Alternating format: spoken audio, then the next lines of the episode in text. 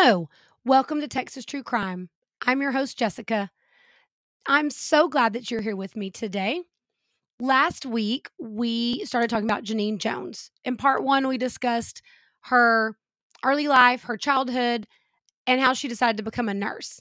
So, if you're just now tuning in, you just found Texas True Crime, I suggest you go back and listen to part one.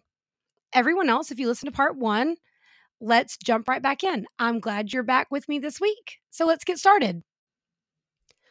Genene Jones found her first job at Methodist Hospital, where she originally was a hairdresser. In 1977, Methodist Hospital was the premier private hospital in San Antonio. She started on the 3 to 11 shift, which would eventually become her favorite shift to work, in the cardiac intensive care unit, where patients with severe heart problems were kept on 24 hour watch. When Genene was first hired, she impressed her superiors with her enthusiasm and willingness to work extra shifts. Her first performance review was positive, except for one thing. Ms. Jones tends to make judgments that she has neither the experience nor authority to make. And the further we get along in our story, you will see that making those judgment calls that she doesn't have the authority or the experience to make ends up following her throughout her career and even until she's arrested. In April of 1978, Genene was asked to leave Methodist Hospital. She downplayed her departure by saying she had a conflict with the doctor.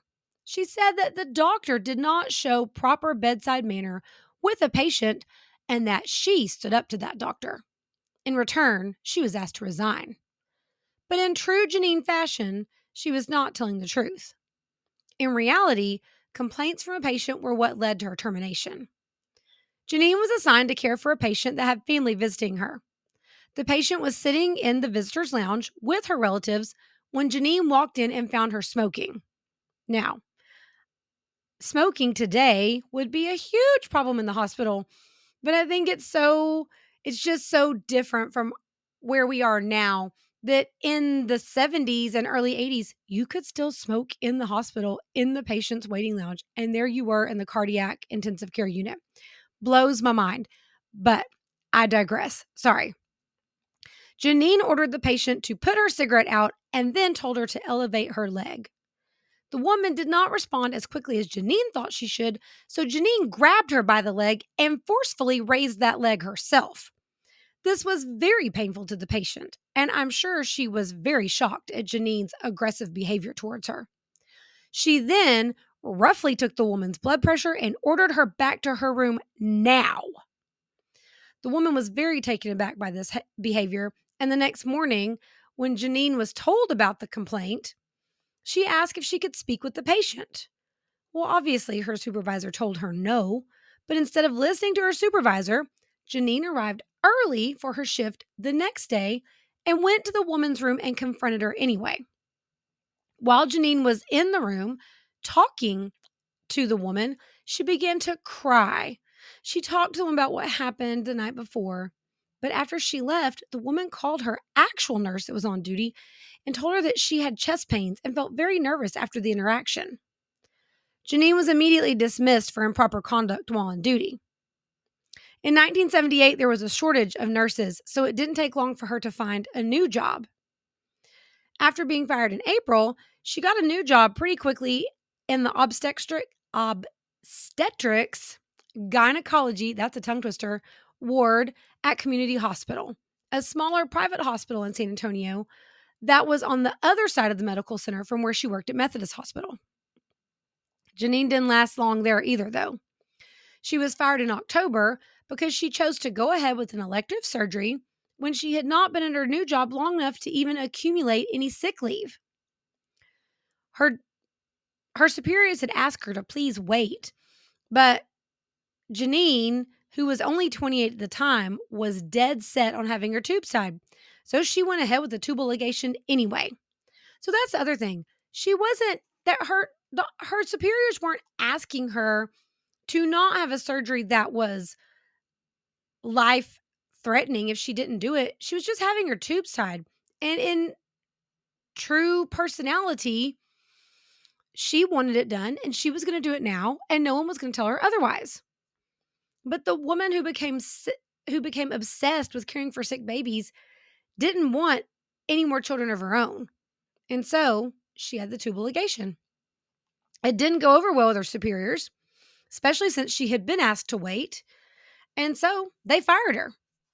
So there Genene was looking for her third job in 13 months. Genene applied for a job in the coronary care unit at Bexar County Hospital. They didn't have an opening anymore. It had been filled, but they asked her if she would be interested in pediatrics. Genene said yes.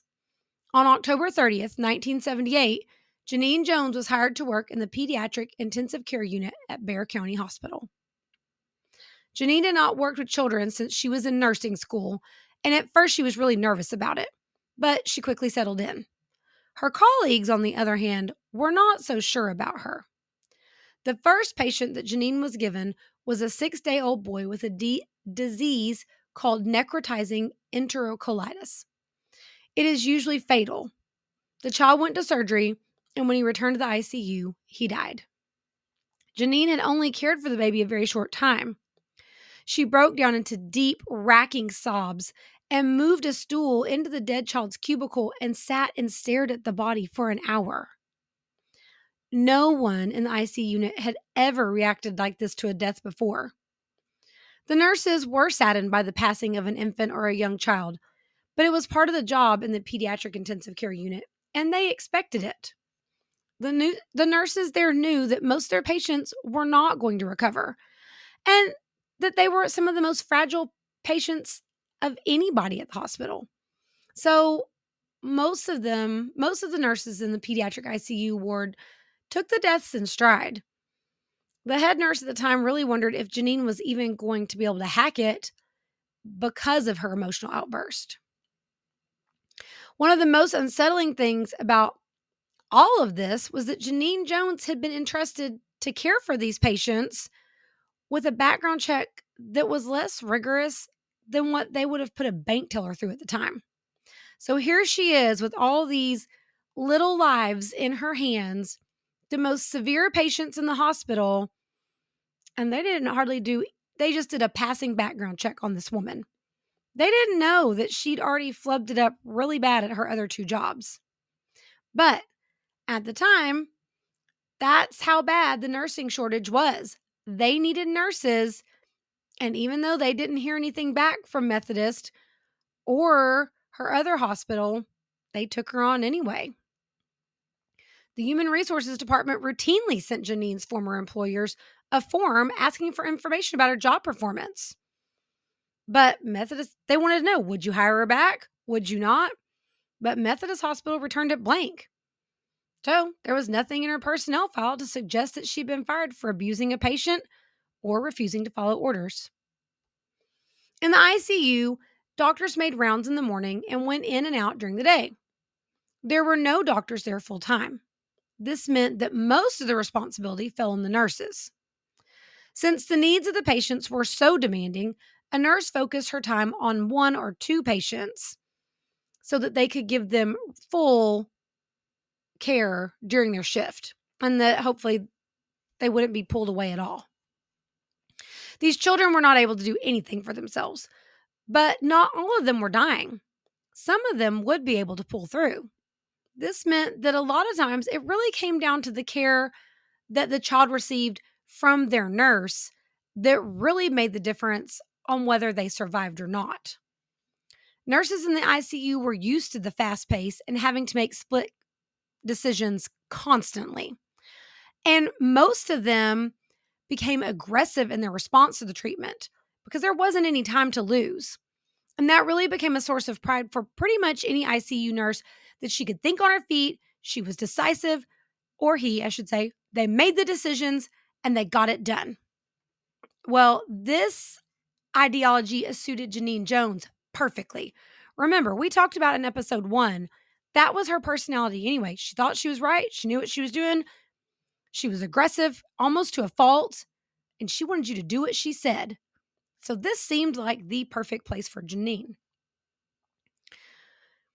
She thrived on the high adrenaline atmosphere, and after three months, she was moved to the 3 to 11 p.m. shift, her favorite spot. Her enthusiasm, technical knowledge, and skill impressed everyone. Remember, this was the first time that Genene really felt like she found her niche. She was where she thought she needed to be, and she excelled in all of her courses. So, in theory, Genene should have been really good at this if her ego hadn't have gotten in her way. The doctors were impressed, and the RNs were impressed too. She knew more anatomy and physiology than most all of the LVNs. And if she didn't understand something, she would quickly read up on it and then ask follow up questions so that she could figure it out. She really did start out wanting to be a good nurse and doing a good job. Another, but the one thing that really made her stand out most of all was her skill for putting an IV into a patient. IVs are given to patients so that nurses can administer drugs, draw blood, and give fluids to them without having to poke them with a needle multiple times a day. Basically, they're trying to keep patients from turning into human pincushions. Now, starting an IV is something that nurses do daily, but not all of them are good at it. Veins are hard to deal with, and I bet pretty much most all of you out there have gone to give blood or you were in the hospital yourself and a nurse tried to start an IV and they couldn't find your vein. And it is not a pleasant situation when a nurse is digging around on your arm or in your hand trying to find your vein. So Genene was awesome at this. In fact, she was one that people sent for over and over all the time. Now, also, imagine if you're trying to find the vein of an infant. This makes that task, I mean, a hundred times harder. I mean, an infant's vein might only be the size of a thread, but Genene was a pro, and she what became the person, the go-to person on the pediatric ICU floor to start an IV if no one else could do it. Genene's natural ability to put her in the spotlight of her superiors, and they were impressed. Genene used this to her advantage and she gained their trust. She made sure that she was respectful and helpful whenever she was asked to do anything. She would stay for extra shifts if they were short staffed. Genene went above and beyond. In her three month performance review, everything was going except for one thing. Does that sound familiar? Head nurse Pat Belko wrote Genene could become an even better nurse if she could maintain better control of her emotionalism. However great her start was, within the first year of employment, she received eight formal notations in her file for serious nursing errors. She received what is called informal guidance. This meant that she had to discuss her errors with her superiors and identify what she had done wrong. On several of these interactions, Genene refused to admit that she'd done anything wrong at all. The errors she made included failing to obey a doctor's orders to give a child an anticonvulsant drug. She also did not notice that an IV line was malfunctioning. She had set the IV solution too high, and the fluids were pouring into the child's body over a 30 minute time frame instead of a span of six hours. She also miscopied drug orders and gave 500 milligrams of a drug instead of 50 milligrams to her, to her patient. By the time the mistake had been caught, Genene's patient had received three doses of 10 times the proper amount they were supposed to be given. So they were not tiny errors that were easily overlooked. It's not like she forgot to empty a bedpan or something. They were major. But somehow, Genene managed to hold on to her job. Remember, she was an incredible suck up, and this is going to help her a lot throughout her career when she had her fourth medication error in 12 months, she was ordered to take a special class on drug administration. But she didn't show up to the class on two separate occasions. She no showed, she just never went. So she got written up again. But those weren't her only serious offenses in the first year she was at Bexar County Hospital. On August 11th, 1979, at 7 a.m., Genene had worked two shifts back to back. So she'd been there almost around the clock. She was caring for a 10 month old girl with terminal heart failure. Her supervisor ordered her to go home.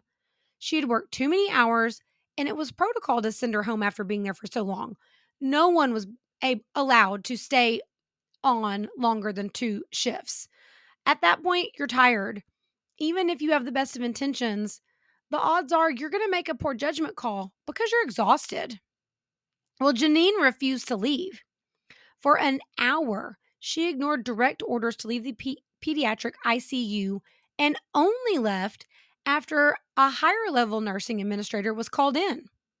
When she did leave, she yelled, she cursed, and made a huge scene the whole way out the door. It was incredibly uncomfortable for everyone and very unprofessional. Genene claimed she believed that her presence was necessary because of the relationship she had built with the child and with her parents, and that it was wrong to make her go home. Now, that right there was grounds for her to be suspended and even possibly fired for her behavior. But head nurse Pat Belko stepped in and gave Genene a warning instead and told her if it happened again, it would result in suspension. Well, in less than two months, another incident occurred. On September 29th, after finishing up her 3 to 11 shift, Genene showed up unexpectedly in the ICU at 5 a.m. So remember, she gets off at 11 p.m., and here she is back, not scheduled to work at 5 a.m. in the morning. And she wasn't alone. She brought a friend with her, not a nursing friend, just some random person that she brought with her. She went to the bedside of a patient she'd been treating. She got a syringe and started messing around with the child's medical equipment. On top of all this strange behavior, the doctors and nurses who were on duty could smell alcohol in Genene's breath. It was obvious that she was drunk. They ordered her to leave. But she insisted she hadn't been drinking and she sure wasn't drunk. But when they finally convinced her to leave, it was so obvious she was intoxicated, she couldn't walk in a straight line. She would weave back and forth down the hallway. She couldn't walk straight. Again, head nurse Pat Belko came to Genene's rescue. She should have been fired just for the one incident. I mean, how unsafe is that? Here's this nurse, drunk, taking a syringe and trying to administer drugs. Thank the Lord that someone caught her at that point. But because of her willingness to work extra shifts, sucking up to, to her superiors, she got a warning, just a slap on the wrist, and that was all. It didn't matter that she had had five medication errors in 14 months, that she failed to show up to the required classes she was supposed to take because of these errors, or the misuse of drugs, that any of these things she could have been fired for. Nope, everything was overlooked. And instead of putting a write up in her personnel file on December 28, 1979, Pat Belko submitted to Genene's file a written commendation for meritorious contributions to the pediatric ICU. If that's not crazy, I don't know what is. You know, I know everyone wants to be flattered and everyone wants to be looked up to. But in a lot of ways, Pat Belko was the pediatric ICU at Bexar County's worst enemy. The other nerf- nurses were upset at Genene's ability to get away with practically everything, and rightfully so. Here they were trying to do the right thing, and she's just doing whatever she wants and not getting in trouble. And on top of it, getting awards especially the ones who'd reported her for the serious infractions she committed. They were furious. One RN that was there the night Genene refused to leave the ICU finally decided that she was going to transfer out because she was so tired of dealing with Genene Jones and all of her craziness. Because she seemed untouchable, Genene was not, was like more sure of herself than she ever had been. And this made it even harder to rein her in.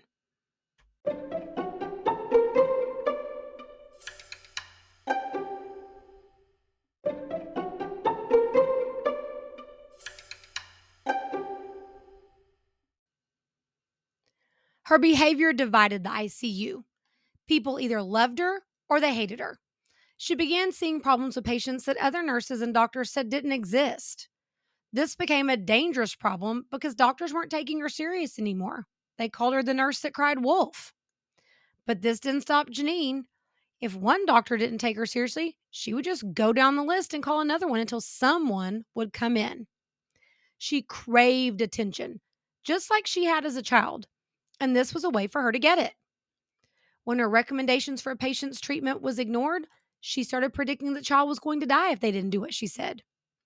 Several doctors caught her drawing up drugs without waiting on their orders. One doctor showed up to the scene of a child in cardiac arrest to find Genene Jones already there with a syringe ready to inject. No one had given her any orders to do so. When the doctor asked what she had in the syringe, Genene replied calcium. That was the wrong medication to give. At the end of each shift, nurses, was, nurses would meet to give their report about the condition of their patients. Genene's reports were always dire. She would say things like, This baby is really bad. This baby isn't going to make it through the night. She made these announcements with conviction, like she knew it for a fact. In the spring of 1980, Genene Jones's greatest ally would arrive at Bexar County Hospital.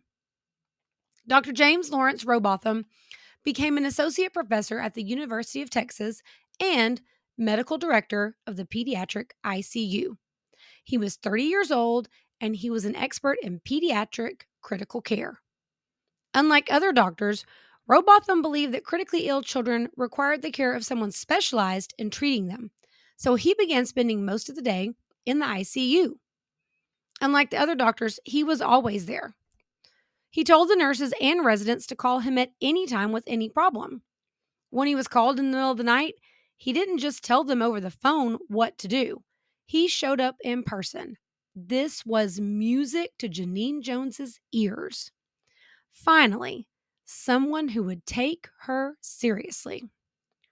Robotham was very good at his job, and he wanted the nurses and doctors under him to learn what he knew. He led them through teaching rounds every day. This goes on in most hospitals, but Robotham was more thorough than most.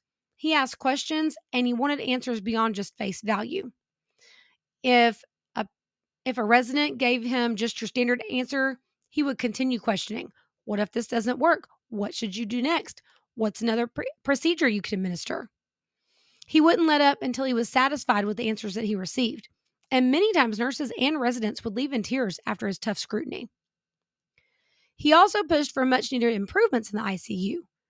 In his mind, he was there to make things better for staff and patients, and he was determined that he was going to do that. Robotham and Genene's personalities meshed well. They were both aggressive. He taught his nurses and doctors to look for the small, minute changes that might indicate a crash in a patient. He thought Genene Jones personified that approach. Instead of thinking that she was an overreactor, Robotham often agreed with her. In fact, he would request her if she was not assigned to him. He told head nurse Pat Belko that he thought she was the best nurse in the ICU. This, of course, made Genene even more sure of herself and more of a bully to the other staff. With the two superiors, Belko and Robotham, behind her, Genene felt invincible. All this time, Genene was working crazy hours, pulling double shifts, and then spending time with her friends outside of work. Her mother, Gladys, was taking care of her two children. So the woman who loved to take care of babies in the ICU didn't seem to have any time of her own for her own children. Gladys was getting close to 70 now, and it was becoming harder for her to take care of the kids, especially Edward. Gladys had pretty much been the sole caretaker of Edward and Crystal their entire lives. She was there when they came home from school. She made their dinner. She helped them with their homework, and then she tucked them into bed at night. Genene was practically non existent in their rearing. This made a big impact on Edward, and it was starting to show in his behavior. He was getting into trouble in their neighborhood and at school. He would show up in people's homes uninvited, just kind of appear there, not even knock on the door. They would just look up, and there he would be, standing there in their house looking at them. Things were starting to go missing at the neighbors' houses too, and of course, Edward was suspected. He also was getting into fights at school and stealing from classmates. He was almost nine, and Gladys couldn't keep up with him anymore. She just didn't have the strength. Genene also didn't have any control over Edward because he resented the fact that she left him and his sister with their grandmother always. He hated the fact that the hospital was her life. In his mind, she they weren't important at all and she preferred the hospital and the hospital kids over them, which I can totally understand why he felt this way. She wasn't there and she did prefer to be at the hospital. She was obsessed with it. Genene took Edward to a counselor for testing and for therapy. She complained to the therapist that Edward never obeyed and she felt powerless and frustrated. Of course, it's all about Genene, as usual, like we talked about in episode one.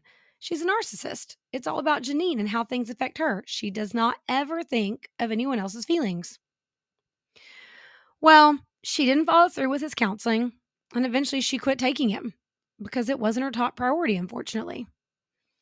I mean, it really just seemed like her own children were just too much trouble for her. One thing, though, Genene couldn't stay away from was the hospital. But it wasn't just when she was working. If she wasn't at work, then she would find ways to become a patient herself. In 27 months, Genene made 30 visits to the outpatient clinic or to the emergency room where she gave all kinds of ailments and complaints. Lists of of things that just didn't make sense. All these symptoms that just didn't seem to go together or weren't even necessarily real symptoms. One of them was burning constipation. Okay. She was willing to undergo a battery of tests each time. So, and you know, if you've ever been to the hospital and had to have any tests run on you, they're invasive. They poke you, they prod you. You're getting stuck with needles or IVs. They make you, if you're doing a stress test, you've got to run. It, they're not easy, but she thrived on these things. She thrived on the extra attention she was receiving. But every time she underwent all these tests, they always showed up that nothing was wrong with her. So the doctors determined that her symptoms were psychosomatic. Now, all of this made for a very bad combination. We have a woman who likes to lie, craves attention, has a drive to be in the hospital, whether she's the employee or the patient, she refuses to follow orders and she needs control at all times. I mean, it's just the perfect storm brewing for what's to come. For a while, just being in the middle of the medical problems, whether they were her own or a patient's, satisfied all of these needs in Genene. But eventually, this would no longer be enough of, a thrill, and she would need more. Now, medical emergency is called a code. In the ICU, Codes are called several times a month. It's not something that's a surprise or unheard of. It is, however, a frightening experience no matter when it happens. Someone's dying right in front of you. When a code is called, nurses and doctors come running from everywhere to help. Genene loved this. She considered it a rush, and she loved to be in the big middle of any code she could. Most of the time, when a code was called, the child would die.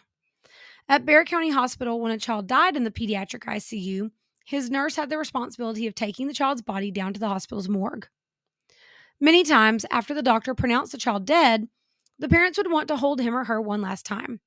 So the nurse would clean the child and take the tubes and catheters out of their body and wrap them in a blanket. After the parents had had their time, the nurse would call the security guard and he would escort her down to the morgue. If it was a baby, most nurses would carry them in their arms, but for a larger child, they usually put them on a stretcher to wheel them down to the morgue. Most nurses hated this part of the job, but not Genene. By 1981, she started asking to be assigned to the sickest children. And if she didn't get those children, she would refuse to care for the child. She would just sit in their room and stare at them.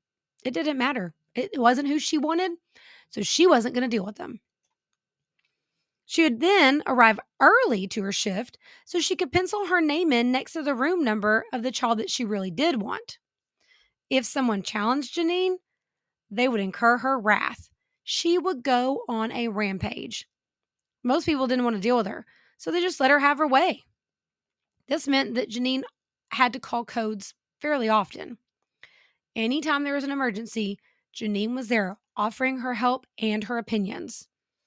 There were so many incidences that I read about where other nurses and residents and doctors talked about how she would laboriously administer CPR to the infants or the small children there in the ICU, and that she would do it for as long as it took. She thrived on it. But when a child didn't survive, Genene broke down every single time and sobbed. Most nurses would be sad, but Genene's reaction always seemed eerily over the top. She freaked everyone out, is the bottom line. She would then pick up the body of the child, hold them to her chest, and sit in the rocking chair in the ICU and rock them, sometimes for an hour. And she would always volunteer to take the body to the morgue, even if the child wasn't her patient. It was like she liked going down there. Now, most patients were only carried if they were infants, like I said. Most of the nurses didn't want to carry a large child, and understandably so. But not Genene. Oh no. She could be seen carrying a five year old child in her arms down the hall. The three to, it was like anything she could do to stand out or give herself more attention was just fine with her. Now, the 3 to 11 shift did not have an experienced RN on duty. And again, Genene took full advantage of this. She took charge, she told others what to do, and she made sure that she had all the patients she wanted. Genene let the young RNs rely on her. She showed them the ropes, told them how things worked in the ICU. She helped them. She even borderline mothered them. But when they felt independent enough to start taking charge, she took it as a slight every time.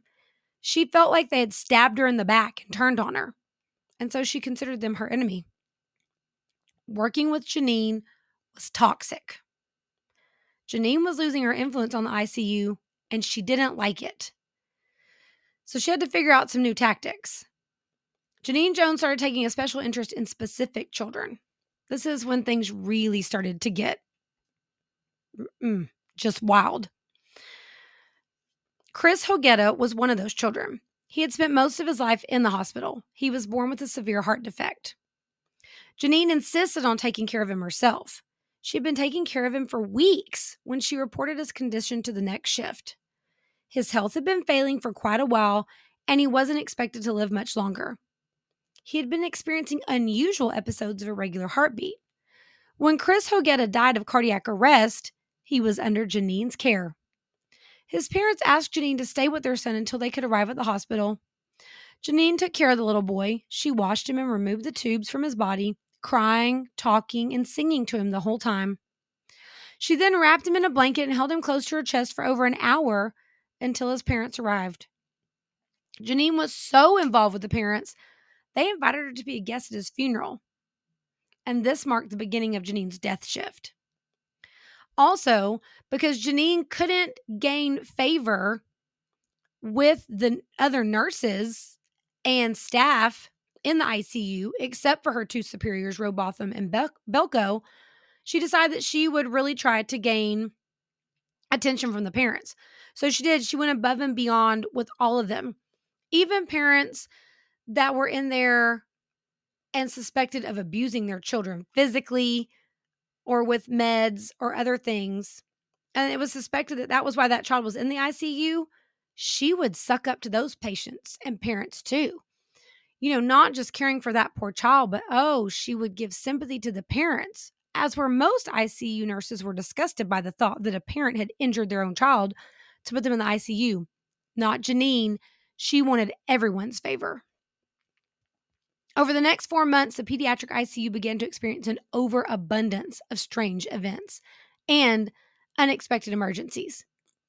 Patients who had seemed stable would suddenly stop breathing. They had seizures. Their hearts would stop, or their breathing would become irregular. Babies with IVs would start oozing blood. Their clotting mechanisms wouldn't work. Even children who were very sick and expected to die were dying from things that just didn't make sense. Terry Lynn Garcia was another child who died unexpectedly. At three weeks old, she was admitted to the hospital for diarrhea and vomiting. On the night she arrived at the ICU, she had three episodes of abnormally slow heartbeat. Doctors revived her, but she arrested again the next evening. They were barely able to save her with drugs, electric shock, and 90 minutes of CPR. The next day, she started bleeding and she developed breathing problems that required a respirator. She had two more cardiac arrests and then died at 6:15 p.m. on August 11th. Patricia Sambrano, 3 months old, entered the ICU 2 days after Terry Lynn Garcia died on August 13th. She was hospitalized after going into seizures for a routine round of shots. She was placed under Genene Jones's care. Patricia was placed on a respirator and arrested that evening. When Genene left, nurses on the next two shifts noted no seizures and reported that the little girl was stable and expected to pull through. Genene returned for her shift and reported seizures that were worse by 5:30 that evening. So remember, Genene comes to work at three, and in a matter of two and a half hours, so the little girl has been stable for 24 hours, basically. Genene gets on board, and two and a half hours later, all of a sudden, her seizures are worse again. Patricia went into cardiac arrest and died at 9:36 p.m. on August 14th. Again, under Genene Jones's direct care. Four-month-old Paul Villarreal died in September. He was taken to surgery for an elective procedure on his skull. So, Paul wasn't even really sick. He needed a surgery, but it was an elective surgery and not scary or critical. But he was returned to the pediatric ICU to recover. Well, who do you think his nurse was? Genene. As soon as he got to the ICU, his health started to, to deteriorate quickly. Just as before, he had a seizure and began bleeding. He arrested and was revived, but the next night, everything started all over again when Genene came back on shift. He died at 8:30 p.m. Tests showed that there was something wrong with his clotting mechanism. So, cardiac arrests, slow, abnormally slow heartbeat, and problems with clotting mechanisms become a very big trend throughout the next four months in the pediatric ICU. On two separate occasions, doctors found patients' respirators improperly set. At 11 p.m. one night, two year old Rosemary Vega was recovering from a routine heart operation. She suffered a seizure and became sluggish after being placed on a respirator. At 2:15 a.m., a resident noticed that Rosemary's respirator had been set to supply her with too little oxygen. So even though she was on the respirator, was supposed to be helping her breathe, it was turned basically off. She was getting hardly anything. The little girl died at 7:52 p.m. 4-month-old Placida Ibarra entered the ICU for treatment of heart failure. At 7:20 p.m. on the day that she was admitted, it was discovered that her respirator was giving her 100% oxygen. This is also extremely dangerous. It throws your blood chemistry off balance. And so, again, your body's not able to process the oxygen correctly. On Placida's fifth day in the hospital, she unexpectedly went limp and died at 10:25 p.m. She couldn't be revived. Babies were dying in the ICU of problems that shouldn't have been fatal, and they were all dying on Genene Jones's shift. They were all under her direct care. Doctors were used to handling three or four resuscitations a month, but in August of 1981, they performed nine CPRs. So, double. And then in September, they performed 13, all on the 3 to 11 shift, all on Genene Jones's patients.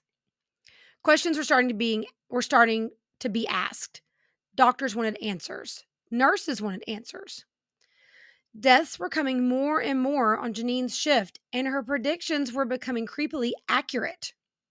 She would say, This patient's going to die. And then all of a sudden, even if they were improving, they would. One night, two children died within minutes of each other, both under Genene's direct care.